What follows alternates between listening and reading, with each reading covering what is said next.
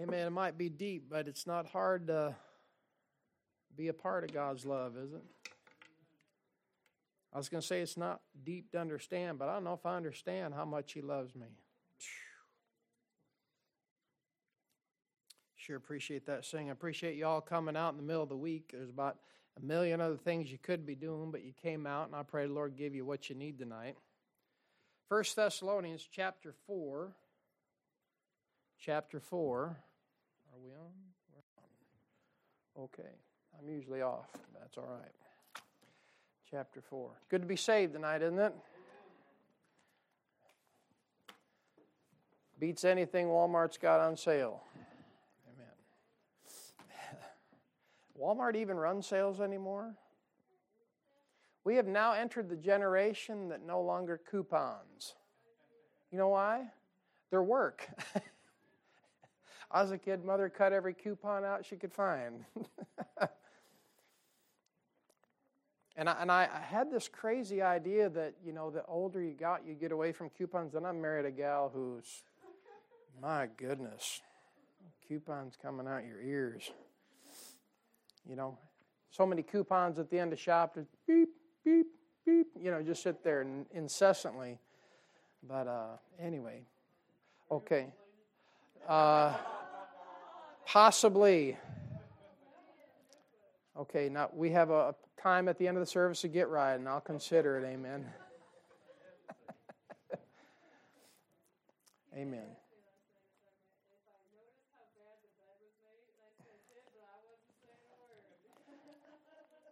Now, you, you heard that. I did make the bed, but after I made it, I mean, that's a terrible job. The sheet was hanging down on one side. And I said, I said, I'm going to leave it. It's, I mean, I did I did my best at the moment, and anyways. Amen. First Thessalonians, it's good to be saved, and if you can't enjoy your salvation, you got a problem. Amen. All right, now we left off on verse 2, but I'm going to backtrack just a little bit. I think it's really important that we do. Let's pray. Father, we sure love you. Thank you for a perfect Bible. And Father, we're thankful, Lord, it doesn't need any updates or it doesn't need any new revisions. Lord, we're thankful that uh, we don't have to find some mythical fact checker to see if it's right. Father, thank we can open it up and turn to it and know that it's absolutely true. Thank you for the confidence that we have. Whew. Thank you for loving us. Help us, Lord, as we look at your word. Your name, amen. All right. Now, as we turn to the the corner here in 1 Thessalonians chapter 4, you got to remember that all the tribulation and all the persecution and all the difficulties that Paul and the saints that have been together uh, through in chapter 3, uh, now here in chapter 4, what Paul's going to do is he's going to try to encourage them. Amen. And that's what I just want to back up a little bit and I want you to realize that everything that we've been dealing with is absolute truth, but now you're going to see Paul, he's going to try to encourage them. And you know, sometimes in the Christian life, you just need encouraged. Amen. The world does a fine job of beating the fire out of you all week long, don't it? Amen. And we have a tendency uh, in our families to do a good job of that ourselves. just kind of let each other have it every now and then. But Paul's going to do the best he can to encourage them. And I want you to see, I mentioned this uh, last time we was together, but in verses 1 to 12, he talks about a very important doctrine, and it's not talked about very much anymore. And it really, uh, it behooves our attention. It means we ought to pay attention to it. It's about the doctrine of sanctification. And look at verse 1 here. We won't cover everything we covered on Wednesday, just a little bit of review here. Verse 1, the Bible says, Furthermore, then we beseech you, brethren, and exhort you by the Lord Jesus, that as you have received of us, how you ought to walk. You see that right there? And Paul continues to tell uh, the Thessalonians that it's important that you know how to walk. And it's not just how you talk, Amen. But it's important how you walk. It's not impo- just important enough for you to have the vocabulary that we as Bible believers use, but what's more important in the vocabulary is you knowing how to back it up with your walk. Amen. And so, Paul, he's told them here how to please God. And that's one thing, Paul didn't leave the Thessalonians guessing on how you could please the Lord. Amen. Aren't you glad when you got saved, He gave you a Bible, He gave you His perfect word, and He showed you how to walk? Uh, you would think, by the way some Christians live, and maybe that's reflective of the churches they attend, they don't know how to walk at all. But the Lord is very specific, and He gives you and I specific instructions on how to walk. And uh, so He says here in verse 1, He says, uh, he says, I beseech you. Paul is, uh, he's, he's, that's I beg you. I exhort you. And uh, when he exhort them, uh, Paul's trying to stir them up. And the tenor of his conversation, it's almost a command, but not quite, but it's pretty close, you know what I mean? And uh, he says uh, uh, that as you have received of us how you ought to walk and to please God, so you would abound more and more. And this is what we kind of hinged on the, at the end of Sunday night. He's, he said, Look, you started going in the right direction. You got saved, you got on the right track, uh, you heard some preaching how to fly straight and live right and do the right thing. He says, Now you got to keep it going. You got to keep it going. And uh, we said this there's a law in the Christian life. It goes like this if you stop growing, you will eventually go backwards. You need to hang on to that thing because you can strive and live for the Lord and do the right things, but if you stop growing in the Lord Jesus Christ, you're eventually going to go backwards. You don't always hang on to the edge of your Christian life. Amen? Uh, if you're not careful and you stop growing, you will go backwards. And I'll tell you this uh, if you stop growing, you'll eventually lose the progress spiritually that you had gained. Amen? And if you're not careful, you'll find yourself going back to the way of the world and going back to doing the old things that the old man likes to do. And you gotta you gotta be careful about that. What you and I have to remember, one of the things that you and I have to keep in the forefront of our mind is you have never attained until death or the rapture. And you are constantly a work in progress. Now that doesn't mean just accept my stupidity. What that means is you have to be constantly striving to be more like Jesus Christ every step of the way. So, right now, we said this you and I should be growing in grace. Growing in grace. And we took you to Titus chapter 2. Amen. Uh, look there one more time with me. We'll just run through this real quick. Titus chapter 2. And there's different types of graces in the Bible. Several graces mentioned in the Bible. You've got the grace that saves. You're going to see this in Titus chapter 2, verse 11. You have what's called sustaining grace. Remember, the Lord told Paul when Paul had some infirmity of the flesh, He said, My grace is sufficient. God gives that sustaining grace, right? When it's your turn to die, guess what? He gives you dying grace. There's different graces mentioned all through the Bible, and they're not all the same thing as saving grace. But in Titus 2.11, he says, For the grace of God that bringeth salvation hath appeared to all men. And then in verse 12 is very indicative and very telling of what grace is going to do. Grace is going to teach you and I a couple things. Amen. I, and I say a couple. He's going to teach you a lot of things, at least seven in the passage. He says, teaching us that denying ungodliness and worldly lust, we should live soberly, righteously, and godly in this present world. So you see that word godly, just real quick? That just simply means that uh, he consults God before acting. If you're going to live godly, you're going to do godly things, you're going to consult the Lord before you do them. So, contra, uh, consequently, if you're going to live ungodly, that just means you're going to act and do things without consulting the Lord. And a lot of Christians, I say this, and I'm ambiguous when I say it because I know it happens even in my own Christian life. Sometimes you'll live like a practical atheist. You say, What do you mean? You just do things without asking God thinks about it. And I'm not saying you've got to ask the Lord if you can get up and brush your teeth. We're not talking about being silly like that. But, uh, you know, major decisions, major things in life, major endeavors. And next thing you know, we're just making decisions. We're not consulting the Lord on it. You really got to be careful because the more grace that God gives you, He will teach you with grace how to live a godly life. And uh, verse 13 says, Looking for that blessed hope and glorious appearing of the great God and our Savior Jesus Christ, who gave himself for us that he might redeem us from all iniquity and purify in himself a peculiar people, zealous of good works. And Paul is just saying, look, the grace of God is going to teach you some things here. And right now, as you grow in grace, as you grow in grace, it should cause you to live a more holy and a purer life. And that's what Paul's trying to get across to the uh, Thessalonians here. Look at back at 1 Thessalonians 4, look at verse 2. he's saying, look, as you grow in grace, you should become more holy in your living. And I would say, uh, many times in a Christian life, we don't improve in our holy living. And that should give you cause to pause and ask why. Amen? The more, the, the more grace of God you get, and the more you grow in grace, it should cause you to live a more holy life. Look at verse 2 For ye know, he's saying, Look, you know. You know what commandment we gave you by the Lord Jesus. So there's a, there's a multitude of commandments uh, that Paul has given. And we're not talking about a legalistic commandment. We're not talking about a, an Old Testament sort of thing here. But there's a multitude of things Paul tells you to do as a Christian. Think about it. He tells you, I'll just give you a number. He tells you not to be a stumbling block to other Christians. Amen. He tells you you're supposed to esteem others better than themselves. I never did like that verse. Amen. Why? Because I think I'm a pretty good fellow. Amen. But you're supposed to esteem others better than yourself. Not hard to do unless you're married to them. Right? You're supposed to esteem, well, you know, I'm, I'm the head of the home. You know, where's my meat and taters? Well, esteem them better than yourself. uh, Paul tells you several times in, in the New Testament to not be deceived. Amen? That's a hard one. Why?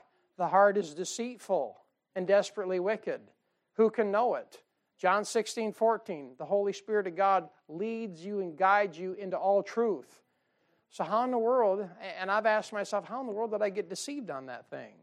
Well, you're not supposed to be deceived. You're supposed to be running that stuff through the book, running it through the book, and being led by the Holy Spirit, and being filled by the Holy Spirit, and walking in the Spirit, not by, or not by sight. He tells you not to be deceived. He tells you to walk in the Spirit. Didn't he tell you in 1 uh, Thessalonians chapter 5, you're supposed to pray always? So there's a lot of, I mean, Paul is very clear throughout the Pauline epistles. He tells you you're supposed to give thanks. It's the will of God that you give thanks. Was that 1 Thessalonians 5.18? We'll get to that one. that was the hardest thing to do. Have the worst day of your life. give thanks. Thank you, Lord, for a rotten day. I suppose I deserved it somehow. You know, I'm not talking about having a, a you just a rotten attitude about yourself, but a little bit of negativity about yourself goes a long way, man. He says you're supposed to pray always. You're supposed to give thanks. Uh, and he tells you uh, many different times as a Christian, you're supposed to repent to stay in fellowship with the Lord. And uh, I, I, suppose if you looked up the word command or commandment, I could give you about a dozen references, but I won't. Um, but it'd be good stuff. And uh, so he says there in uh, 1 Thessalonians chapter 4 and verse 2, uh, he says, You know, you know. That's what that verse says there. He says, For you know what commandments we gave you by the Lord Jesus. All right? And, uh, and uh, look at this, verse 3. He says, For this is the will of God, even your sanctification. Now, don't be afraid of that word. That's just a big word. All right? And there's a lot of words that you need to know. As a Christian, they end in ION or TION, like justification, salvation. And here's one sanctification. You see that? And uh, he says, For this is the will of God, even your sanctification, that you should abstain from fornication. Uh, now, notice that it says, This is the will of God, even your sanctification. And you've heard people say it before. People say, Well, I wonder what the will of God is for my life, or I'd like to know the will of God. And you've said it yourself. You, you've said this, you've questioned this. I wonder if I'm in the will of God. You've, you've questioned that thing or you've been doing something, you say, I know this is not the will of God, or I hope this is the will of God, and, uh, and I really want to know the will of God. Well, let me just tell you, there are several things that you can find simply by running verses that contain that phrase, will of God, and you can find the will of God in several passages. But notice, first of all, in the text itself, notice that the will of God is in reference to your sanctification. You see that? And if you're gonna if you're gonna abound, like it says in verse one, it's not only here on the earth, but he wants you to abound in heavenly riches also. And here's the thing: some Christians get from God what they want. Now, follow me through on this thought. Some Christians they get from God what they want. Uh, they're here and now, and then they end up deserting God, and they end up deserting the things that God used to help you. And I see it all the time. I see it all the time. Sometimes we get in a bad position, amen? And you'll get out of the will of God, hands in the air. I'm not talking about going nuts, but that could be too, right? But then what does God use? God will use the Bible in your lap. He'll use a loudmouth preacher from the pulpit. He'll use a local church.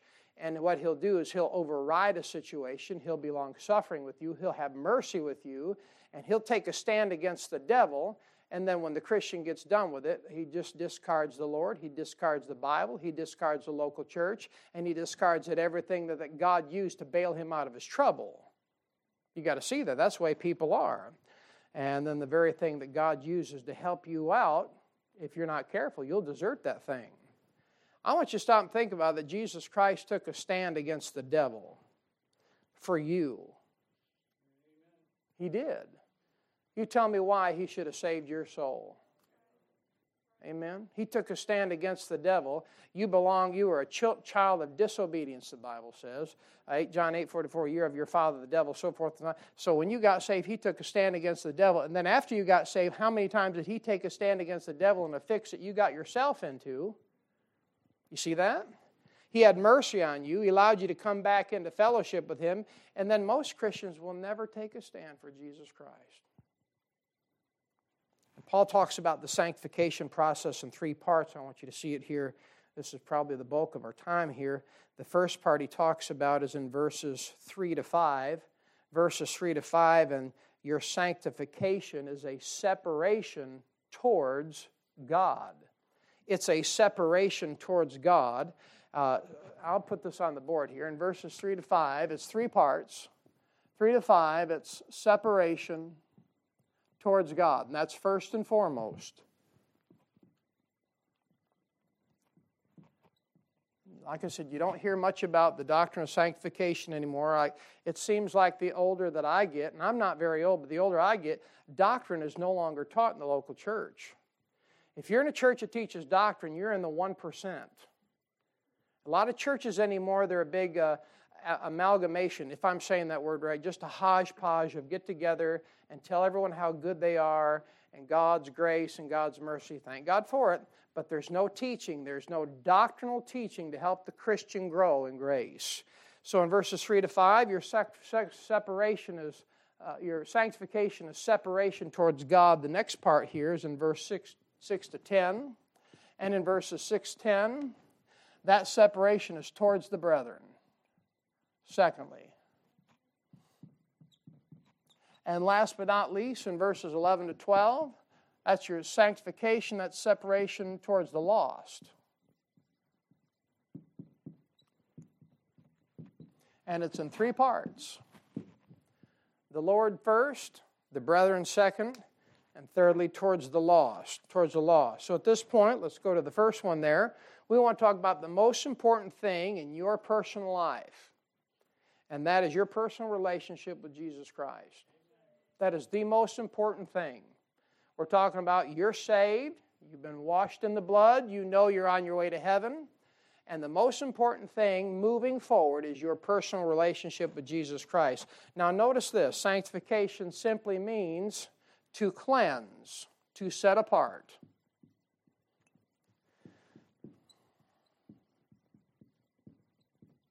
That's what sanctification means to cleanse, to set apart. All right? And how much you are used by God, you want to get a hold of this tonight if you can. And uh, before I get too far into this, I heard one preacher say uh, he heard of a farmer. He had this large, uh, he had just lots and lots of fields of apple trees. And I like a good apple. I can't chew them like I used to, amen. But I like a good apple, amen. So but anyways, uh, and it was he had the best apples in his areas. But here's the thing: there are people all the time would sneak into the side of his field, and they'd get into them apples, and they were terrible. And they'd, they'd spit it out and they'd turn around and walk away and say, How in the world can his apples be so good? Well, you know what that farmer did? He was so smart. He planted a grove of trees all the way around the outside of his field, and they were terrible. But the good, sweet ones, they were a little bit farther in. Can I say this in reference to studying the Bible? If all you ever do is come on a Sunday morning, and I know you're not because you're here, but if all you ever do is come on the outside of that field, sometimes when it comes to getting a hold of God, you got to go a little bit farther in. It's sweeter there, isn't it? You see that? That farmer was smart. So I'm hoping you can get a hold of what the sweetness is tonight and not just get on the outside and it's sour and you can't write down all the passages. Write down some passages, amen. Write some notes that help you underline, but if you can't, just listen, amen. and I hope you get the, a hold of the sweetness here. But this sanctification, it simply means to cleanse and to set apart for God's use. And how much you are used by God is determined by how pure and how set apart you are willing to be. I'll say it again. How much you are used by God is determined by how pure and set apart God can make you. And the more you resist the purifying process and the more you resist the separating process, the less God can use you. Look at 1 Timothy chapter 2 for a second because here's a great parallel passage. I'm trying to teach this thing in 1 Thessalonians 4 about sanctification and the great sister passage, the parallel passage is found in 1 Timothy or 2 Timothy chapter 2. This is a process, Christian. And we're talking about your personal relationship with Jesus Christ. 2 Timothy chapter 2. And the more you resist that purifying process, and the more you resist the separating process, and every Christian has to go through this process continually. Amen? But the more you resist, the less God can use you. Look at verse 20, 220. But in a great house there are not only vessels of gold and of silver, but also of wood and of earth, and some to honor, some to dishonor. Verse 21. If a man therefore purge himself from these. You see that? Notice it's something that you have to do. You want to be used? Amen. I want to be used. Well, if I want to be used, then I've got to do some things. I've got to enter and I've got to stay with the purging process. You know what Christians hate? The purging process. Why? It don't feel too good. It really is a drag. Why? Because what the Lord's doing is the more you grow in grace, He's surfacing those impurities. And they're embarrassing and they're humbling.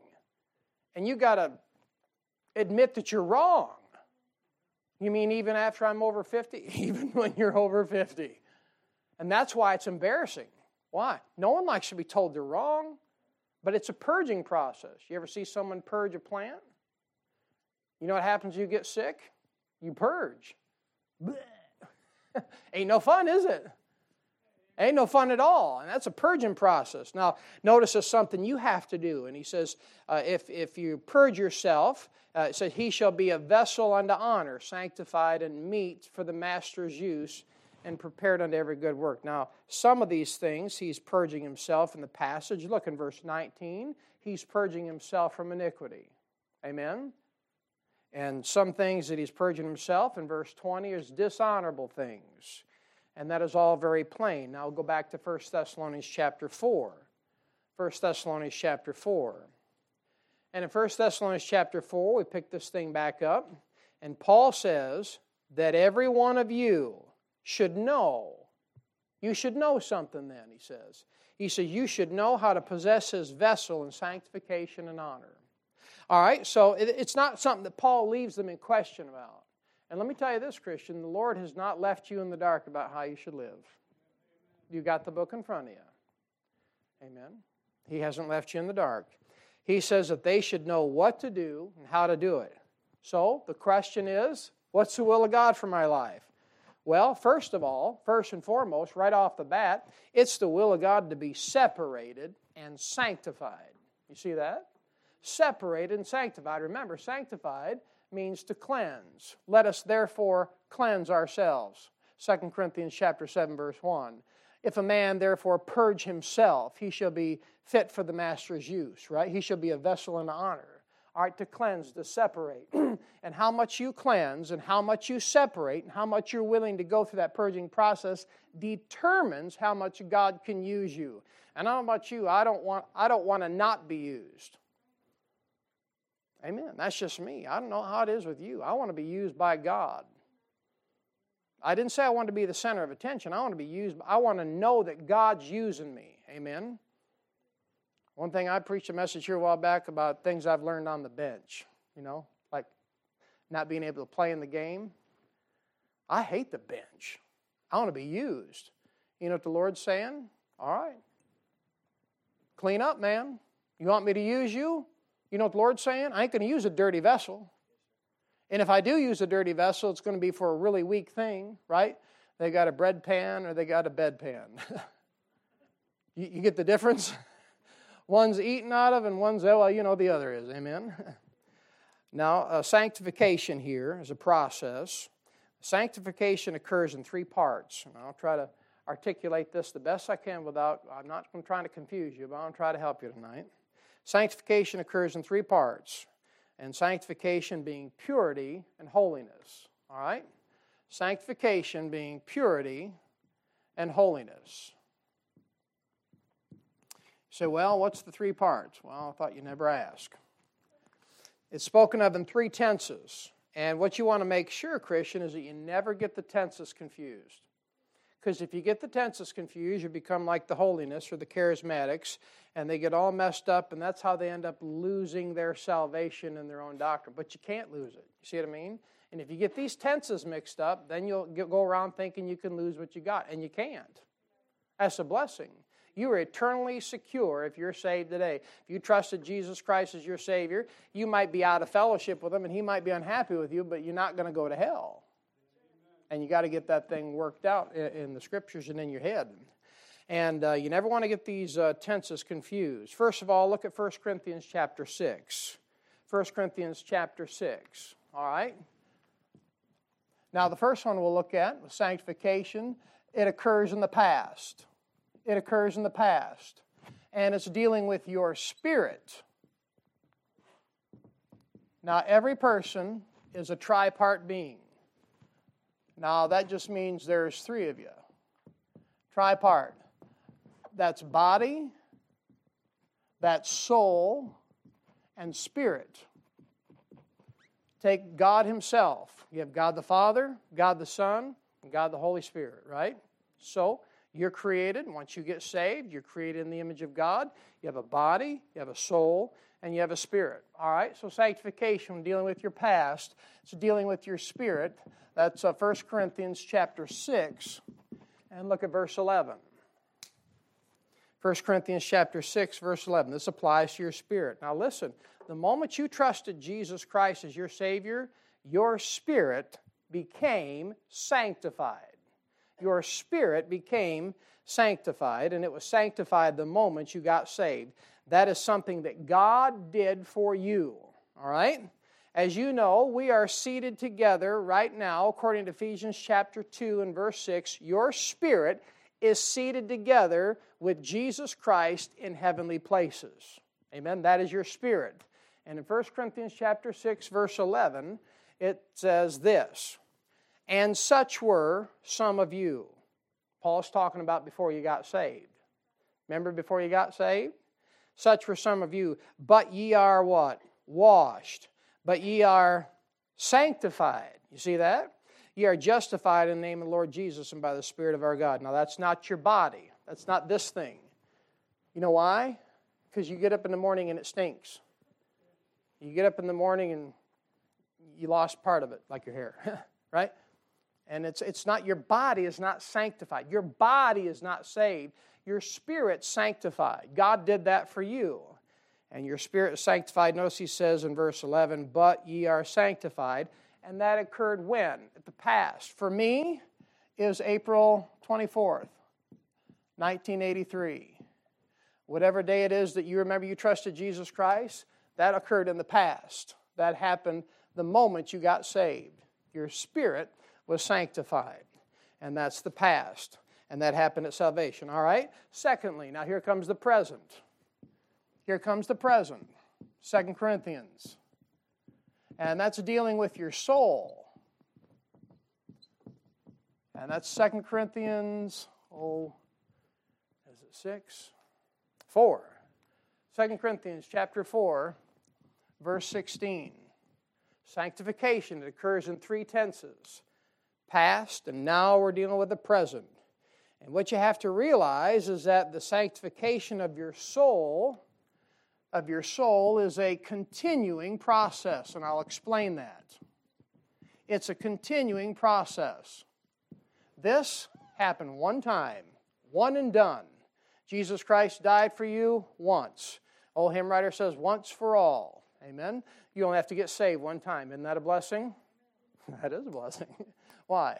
Because uh, if you had to get saved multiple times, y'all have to get saved every day, and that's ridiculous. Because then you have Jesus Christ going to the cross, going to the cross, going to the cross. Go, you see what I mean? He died once. But when we're dealing with our present, we're dealing with your soul. And what happens is this the Spirit knows what it wants. And you know what also knows what it wants? Your flesh. In the morning, you know what your flesh says? I mean, I'll keep it pastoral. it says, coffee. Or, you know, Mountain Dew. Or breakfast. Or get out of my face, right? Or hopefully scope or something like that. Your flesh is always craving something. Your spirit knows what it's want, and your flesh knows exactly what it's want. And you can never satisfy your flesh, can you? All right, so theoretically, uh, and, and your soul has to make a decision between the spirit and the flesh on a daily basis. Let me put your other one up here. This thing is future, and this has to do with your body or your flesh. All right, so the spirit knows what it wants, and your flesh or your body knows what it wants. And your soul has to make up a decision what it's going to do. You see that? I'll look at 2 Corinthians chapter 4 your soul has to make a decision on what to do. 416, for which cause we faint not, but though our outward man perish, and that's your body, right? Your outward man, that's this guy. That's the stinky guy, right? That's the guy that needs a shower. That's the guy that needs a haircut, and all the rest, and dentures, and everything, right? And hygiene on a regular basis, and smelly stuff, right? It, why? It's perishing every day. You're not getting better. You're dying. Cheer up, it gets worse. now look at this. Yet the inward man, here it is. Yet the inward man is renewed day by day. You see that? The inward man is your soul. It's renewed day by day. And that's a continual process that is going on and will go on until you go home to glory. You see that? Your soul has to make decisions every day. Am I going to walk in the Spirit? Am I going to listen to the Spirit? Or am I going to listen to the flesh? Here's the interesting thing about that thing your soul can be sanctified one It has nothing to do with your salvation. We're talking about your soul. You can be sanctified one minute because you're listening to the Spirit, and then the next minute you're not sanctified because you're listening to the flesh. What a wreck. What a train wreck. But your soul has to continually make the decisions what it's going to do. Is it going to listen to the Spirit or is it going to listen to the flesh? All right, Romans chapter 8. Let's look at this last fella here. Romans chapter 8 says that your body's not yet redeemed, and I'm sure you're all familiar with this. Look, it's, um, your body is not yet sanctified, and if you're honest with yourself, you know that you don't have a sanctified body. you know that it's not holy. You know that your body's not pure. And what you have to realize is that you do everything you can to bring your physical body under subjection, and it's an absolute uh, fight. but still, the next day after you brought it under subjection, it will wind up getting out of subjection the next. Look at Romans 8:21. The Bible says because the creature itself also shall be delivered from the bondage of corruption. You see that phrase, bondage of corruption? That's your flesh. This is your prison house. The only way you're getting out of this is by death of the rapture. You are all in a prison today. And it's that thing you look at in the mirror. That is the bondage of corruption. Why? Well, it's got you bound and it's corrupting every day, some more than others. And uh, it's also talking about the animals in the passage. So it says, uh, itself also shall be delivered from the bondage of corruption, that's your flesh, into the glorious liberty of the children of God. Look at verse 22. Paul says, For we know that the whole creation groaneth and travaileth in pain together until now, and not only they, but ourselves also. Here we are with our fleshly body, right? Which have the first fruits of the Spirit, even we ourselves groan within ourselves. That's, uh, that is, uh, you're in your fleshly cage waiting for the adoption to wit, here it is, the redemption of our body. So your physical body has not yet been redeemed. So remember, that's the sanctification process in three stages. Your spirit was sanctified the moment you trusted Jesus Christ in the past. Your soul is a continuing process of choosing. It has to make decisions. Am I going to sanctify and listen to the Spirit, or am I going to be unsanctified and listen to my flesh, my body? And future, your body, when that trumpet sounds, amen, we're going to get a body just like Jesus Christ. Amen. I sure am looking forward to that. I mean, I know I park here and fantasize about things, but it's going to be wonderful one day to, what they say, leap tall buildings in a single bound, you know, and all that stuff. You met everything that Superman is, is what Jesus Christ was, and so much more. That's a blessing. And that's future, your body. And that's Romans 8 21 and 22. That's the three stages of sanctification. Remember, sanctification meaning to cleanse, to set apart, sanctification being purity and holiness. But here's the thing that sanctification process, the present, your soul, uh, sanctified on a daily basis according to your decisions, your will, and the future is your body. One day will be sanctified, redeemed, you'll have a new body altogether. But here's the thing here's the thing you got to watch out for. And this thing is showing up in a lot of Bible believing churches these days. And what it is, it's hyper dispensationalist doctrine. That hyper dispensationalist says your body's already been sanctified. Why does it stink then? I know you. I know. I know you gals. You don't smell. You always smell pretty. But let me tell you what. You don't put the smell on, and whatever it is, all y'all do, y'all stank. But uh, that hyperdispensation says your body's already been redeemed, so forth and so on, and therefore your body can never sin. That's what they say. And then consequently, they th- throw out 1 John 1 9. And then they're no longer repentant for sin because, well, you know, I got a new body. I'm in Christ, and I don't. Oh, yeah, okay. That don't work. That's not true. You know that your body can sin. It's the spirit that can't sin. The new man can't sin, but that old man is still very, very capable of sinning. Amen? And you got to be very, very careful about keeping that thing in the proper order. Amen? Um, so, again, I want, to, I want you to get this thing down on sanctification. The first part of your sanctification is your separation towards God. That right there. The very first part, verses 3 to 5.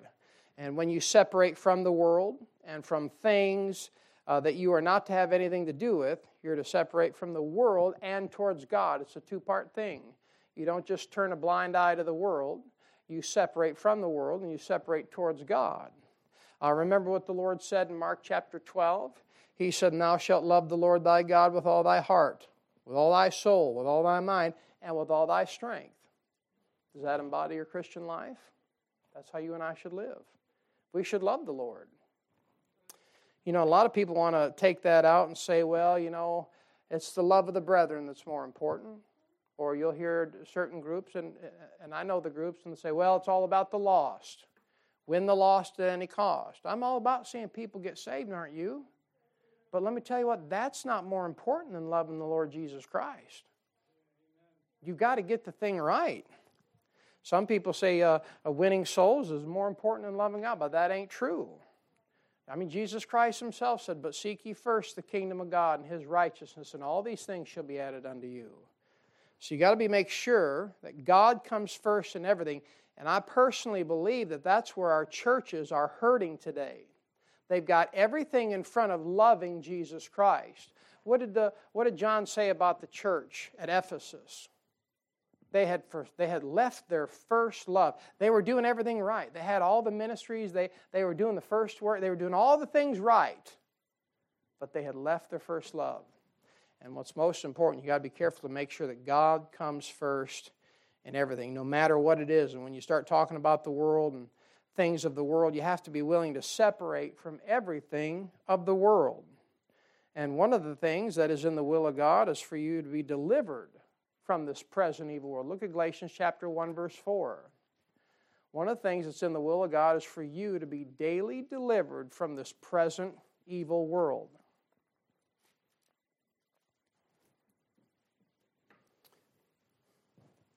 Bible says in Galatians chapter 1 verse 4, Paul says who gave himself for our sins. He didn't give his son for your tears, like Marsha J. Stevens said in her song back in the 70s. She was lying.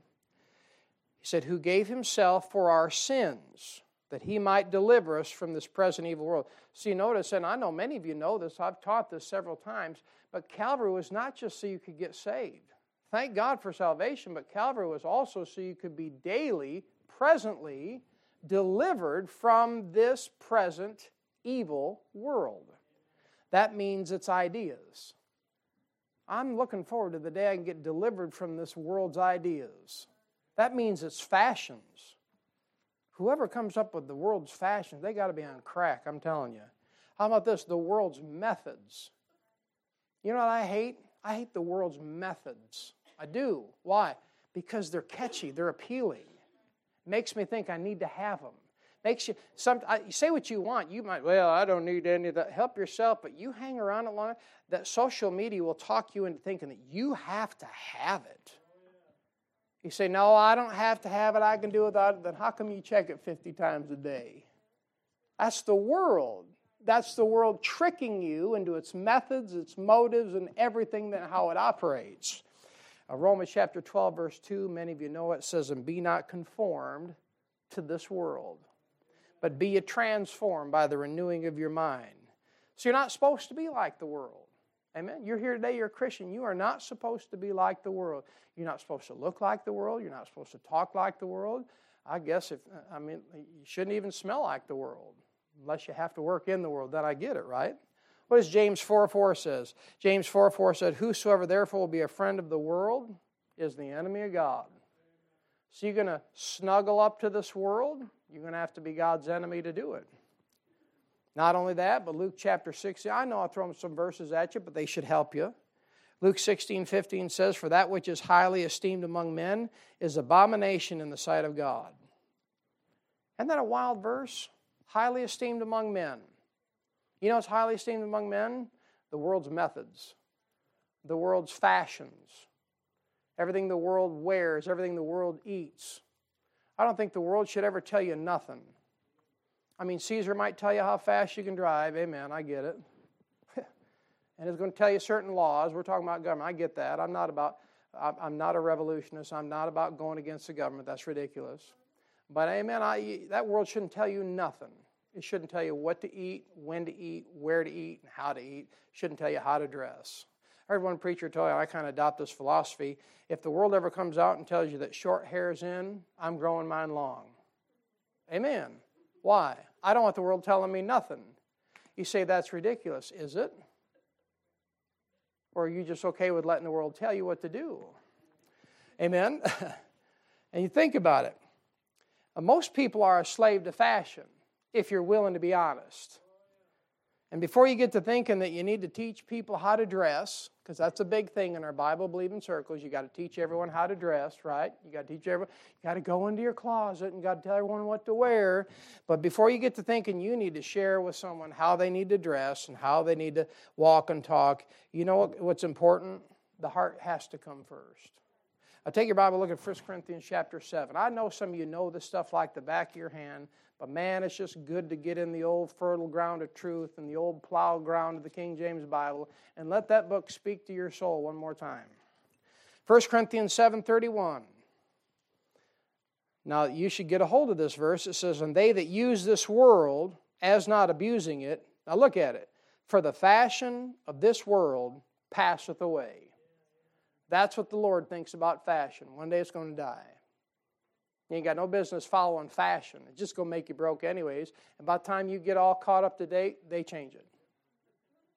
And I tell you, every year goes by, they look fruitier and fruitier and fruit. I just, I tell you what, girls look like boys and boys look like girls, and they look, I don't know, animals and whatever. You know, it's just ridiculous. So things in this world are eventually going to pass away, and you cannot, Christian, listen, you cannot let the things of this world control you and many of them do because you have such an influence of what's going into your eyes and what's going into your ears. So, then what's the most important thing? Well, it's our relationship with Jesus Christ, right? That is the most important thing. So, don't start acting like a Christian. Hear me out. Don't start dressing like a Christian until you've determined that you're going to be a Christian. And that decision has to come from your heart. And many people today, the holiness uh, crowd back from the mid 80s, and many Bible believers as well today, they can dress the right way. I got a list here. They got the right haircut, they got the right dress. Their women don't work outside the home. Their men wear the suits and ties. I'm not against all that stuff. I'm for it if you can do it, but guess what? We don't live in the 50s no more. I don't know about you, but we both got to work. And if you don't have to, praise God, pass a chicken, amen. We're coming over for dinner. But that ain't everybody. You and I live in a world that's busted, broken, divorced, uh, whatever, adopted, you know, you know, all that other stuff, and y'all gonna have to work, just the way it is. And uh, but all you know, this crowd, they all go door knocking. They all have bus ministries. They all have a special meeting every quarter. Some have a special meeting every six weeks. We're, we're fortunate we can do it every other year. Amen? They have a special meeting, so forth and so on, but you know what it is? It's all an outward show. You see where I'm getting at? It's all about your heart. Look at 1 Peter 3.15. We'll just keep driving just a couple more nails in this thing. And let that Bible convince you if you're not convinced yet. It's real telling here in 1 Peter chapter 3, verse 15, the order of importance in the Christian life. 1 Peter 3:15, the Bible says, "But sanctify," isn't that what we're talking about? But sanctify the Lord God in your dress. Is that what it says? That ain't what it says, is it? But sanctify the Lord God in your church building. he said, But sanctify the Lord God in your hearts. Why? Here's why. And be ready always to give an answer to every man that asketh you a reason of the hope that is in you with meekness and fear. So here's the catch 22. Before you get ready to give an answer to somebody, you got to sanctify the Lord God in your heart. Otherwise, you're going to give somebody an answer with an impure heart. You going to tell someone how to dress, are you? You going to tell someone what, what they should be involved in? You better sanctify your heart first, because if your heart isn't sanctified, you're going to give an answer and open your mouth out of an impure heart, and that ain't the right thing to do. So, that heart sanctification is most important to the child of God, that your relationship is priority number one. So, you got to be real careful to make sure that you have the right heart before you try to get somebody else right on the outside. And back in 1 Thessalonians chapter 4, verses 3 to 5, that first one is what we're talking about. Your relationship to God is what is most important. And then, secondly, right here in verses 6 to 10, your relationship toward the brethren is important. That's doing right in front of your brothers and sisters. And some people are way out of balance on that thing. And then, last of all, doing right in front of the lost. That's the sanctification process. A lot of churches, you know what they do? They reverse it.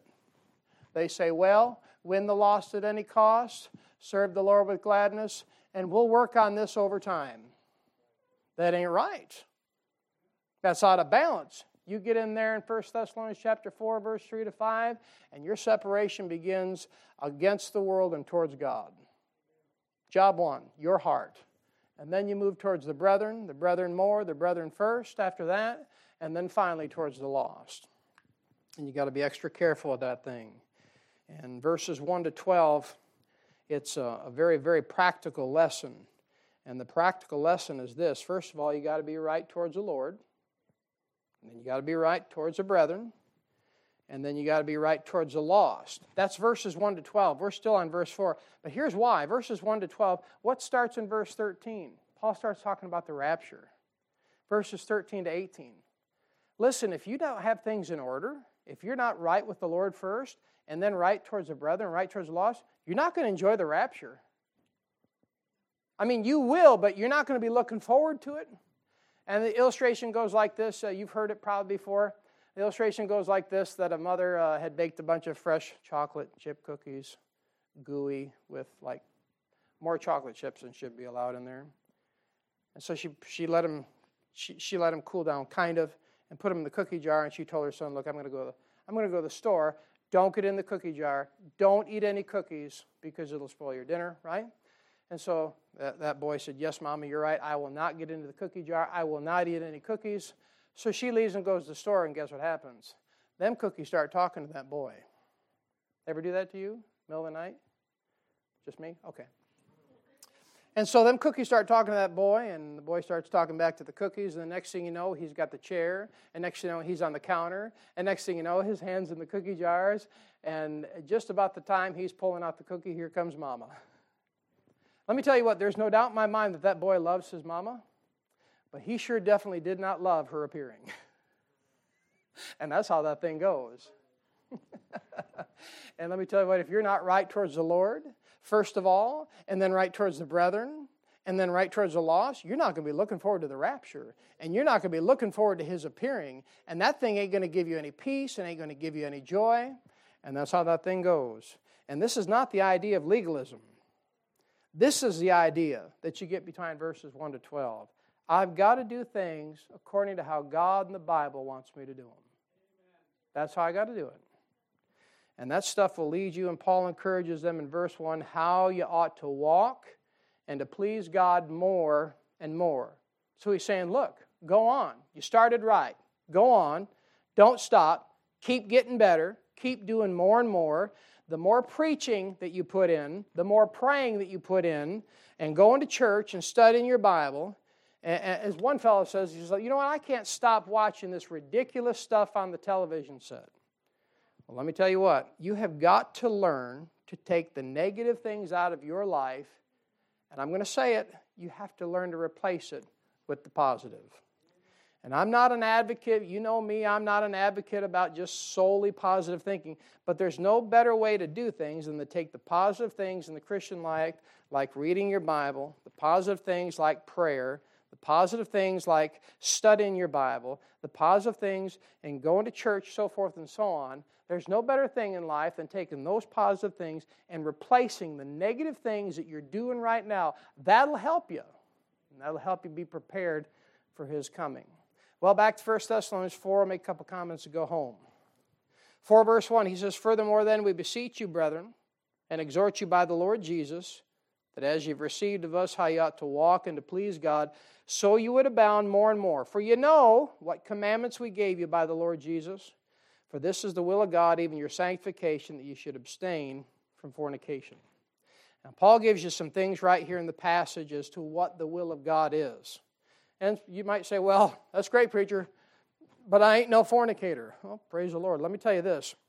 In the passage you're looking at, has nothing to do with sex. Has nothing to do with sex. What Paul's talking about here is spiritual fornication. And spiritual fornication is a serious offense to God. I'm not against taking that thing and making a practical application. You shouldn't fornicate as a child of God. Amen? And that's a serious offense to God. What that means is you love the idols of this world more than you love God. You see that? And what you end up doing as a Christian, you turn towards those idols and turn away from God and you commit spiritual fornication with them. And the Lord don't like that stuff at all. But to be in the will of God in this passage, I'll give you these things and we'll call it a night. In this passage alone, if you want to be in the will of God, number one, he says you should abstain from fornication. That's the will of God. Abstain, that's like abstinence. That's the right teaching. Abstinence. All right, number two, you want to be in the will of God in the passage, verse 4. He says that every one of you should know how to possess his vessel in sanctification and honor. He says you should know. Why? You got a book that tells you how. Amen? Number three is found in verse 5. Verse 5. He says, not in the lust of concupiscence. You say, what is that? That's a big old word. That just simply means letting your flesh do whatever it wants. That's all that means. He says, not in the lust of concupiscence. And that's what the hyper dispensationalists teach. And that's what a lot of the Baptist churches are teaching. And that's what some Bible believing churches are teaching that you have, listen now, they will say this from the pulpit that you have liberty to do whatever you want as long as it doesn't cause your brother to stumble. And that's not true. We'll get to that later, not tonight. But notice the fourth thing here in verse 6. He says that no man go beyond and defraud his brother in any matter. You want to be in the will of God? Don't defraud your brother. You have someone do some work for you? Pay him. Well, they didn't do the job. Pay him. Give that thing to the Lord. No man go beyond defraud his brother. You should never defraud your brother. We'll get more to that next time we're on. Number five is found in verse 7. You're called to holiness. I want to be in the will of God, preacher. All right, you're called unto holiness. For God hath not called us to uncleanness, but unto holiness. And you can't uh, forget number six, and we'll stop here. And this embodies verse 11 and 12. You have to be a good testimony to the lost. You want to be in the will of God? Then be a good testimony to those who know Jesus Christ as their Savior. That's all found in the passage about the will of God, the will of God, the will of God. And like we said, there's a lot of other passages that will help you with understanding the will of God. But right there in the text, man, there's man, there's six things right there. Bat, bat, one right after another. You want to be in the will of God? It's there and you can find it. All right, we'll stop right there. Sanctification in the will of God.